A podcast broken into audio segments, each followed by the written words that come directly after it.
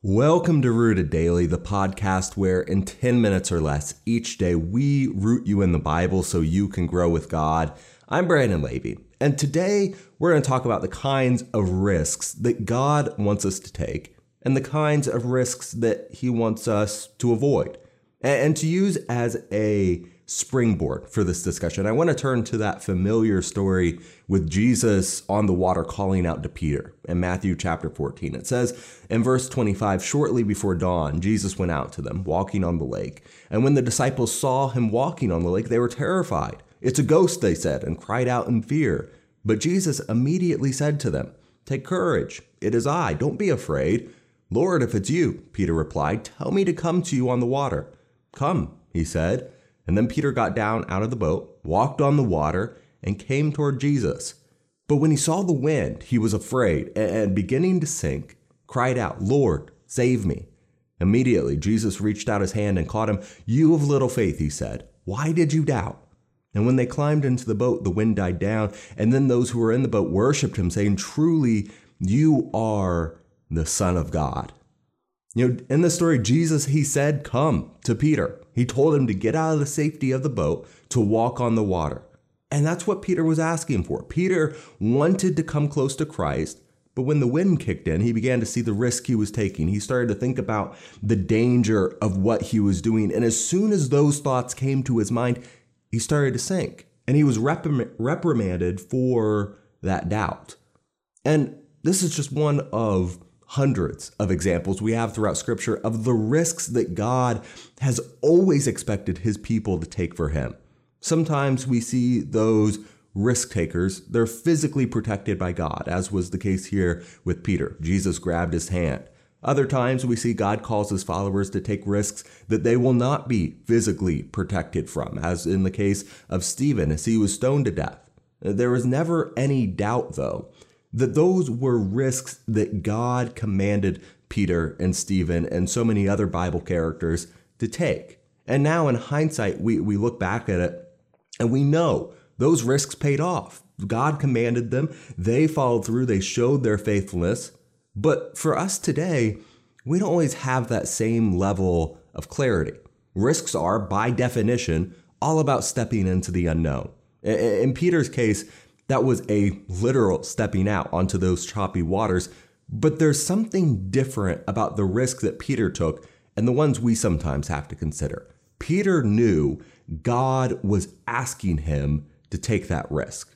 You know, look at the story again. Peter sees Jesus on the water and he can't believe his eyes. And so Peter asks Jesus if he should take the risk to come out there with him. And then Jesus says, Come.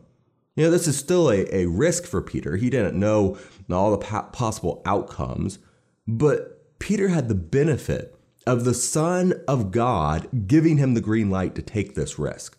We don't always have that assurance. We are faced with decisions about risks we could take when we don't have Jesus standing in front of us with a thumb up or down to give us the answers.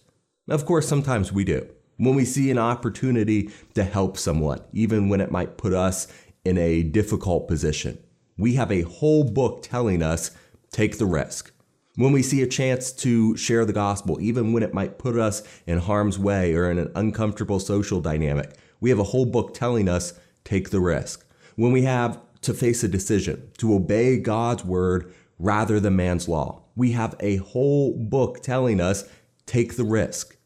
But those aren't the only decisions we face. You know, sometimes we have to decide if we're going to take the risk on starting a new job or changing careers or leaving a job. Maybe we have to decide about getting married or having kids or how to raise kids. Maybe it's medical decisions we're facing. What treatment should we undergo or how to take care of aging family members or, or how to prepare for our own aging. You know, in those moments, in those kinds of moments, it's harder to hear Jesus standing out on the water saying, Come or do not come. I can't turn to a page in the Bible that says, Brandon, take the risk, change your career, go and become a mechanic or something. I, I can't find that. And so I would place risks in two categories when it comes to determining whether or not God wants us to move forward. The first being those risks that are clearly commanded by God.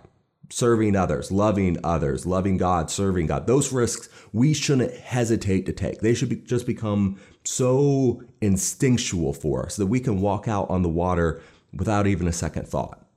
The second group, though, are these risks where we need a little more effort to discern if God wants us to take the risk or not, when we don't have that same clarity that Peter had.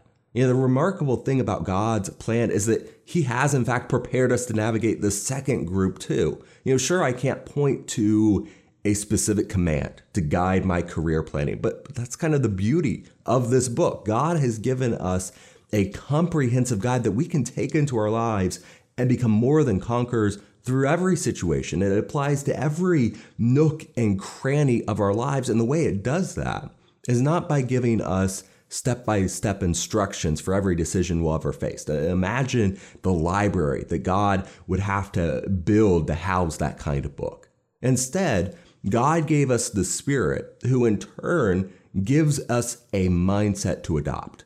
And that mindset is how we look at all risks and choose which ones God is calling us to and which ones to avoid. Romans chapter 12 starts out Do not conform to the pattern of this world, but be transformed by the renewing of your mind. Then you will be able to test and approve what God's will is, his good, pleasing, and perfect will. I can't always look up and hear Jesus saying, Come, take this risk, like Peter did. But I allow myself to be transformed by this new mindset the Spirit offers, and then I will be able to discern what God wants me to do in every situation. I will know God's perfect, good, and pleasing will all the time. Now let's get practical. How can I practically look at risks and decide which one's right and wrong? I think this new mindset gives us a set of questions that we can ask to answer this question, and they're different questions than how the world would analyze risk. First, while the world says, you know, we should analyze risk based on a cost benefit analysis, based on how much we lose versus how much we gain for ourselves, this new mindset tells us that we might lose everything and we might gain nothing physically, and we should still take the risk if it's for the glory of God. So ask yourself, which decision brings the most glory to God? Second, ask yourself if it is the right moment to take this risk. You know, something may be glorifying to God, but there are other things also glorifying to God that should take priority first. Jesus came to earth knowing he would eventually die an early and cruel death, but over and over throughout his earthly ministry, he kept saying it wasn't his time yet. He had more to do in that moment, and so he waited to go to Jerusalem. Likewise, Paul said to live is for Christ and to die is to gain. He knew that both had incredible benefits. And so part of the way he looked at the risks he took was based on the calculus of timing. You know, having the mindset of Christ allows us to find that balance. Third, ask yourself what God has already said about this risk. Maybe there isn't a specific verse about your specific situation, but the Bible is how we transform ourselves and adopt this mindset that will give us the specific answers. When you're making decisions, pray, study about it. I am consistently astonished with how often God will give you the answers you need in the time you need them if you're just willing to trust Him. Fourth, ask yourself, what does the church think? God did not make us to live in a vacuum and figure this all out on our own. Surround yourself with people who are striving also to be transformed by the renewing of their minds and let them be involved in your decisions. I'm going to stick a bookmark here and I will come back to it and talk about it in another episode because I can't overemphasize the importance other Christians should have in our decision making process. But too often we keep those decisions to ourselves. And we could probably list some other questions about this new mindset that gives us and leads us to ask. But I think these four are general enough to give us a good roadmap. When we are looking out into the water and can't seem to hear if Jesus is saying come or not, we can turn to these and be assured that God has in fact prepared us for that moment. He is ready to guide us through the risks of life. He's just waiting for us to let Him. That'll do it for this episode of Rooted Daily, and I'm looking forward to sitting down and talking with you next time. Hey there, thank you for listening through this episode of Rooted Daily. We think it's so important that you grow with Christ continually, using the Word of God as your only foundation. That's why we release these episodes every weekday so that you can root yourself daily in the Bible. Make sure to subscribe to the podcast on your favorite app so you don't miss us. And if you think a friend would benefit from hearing this good news, hit the share button. Most importantly, if you're ready now to take the next step, repent, be baptized, and hand over your life to Jesus, shoot me an email to brandon at rooteddaily.com.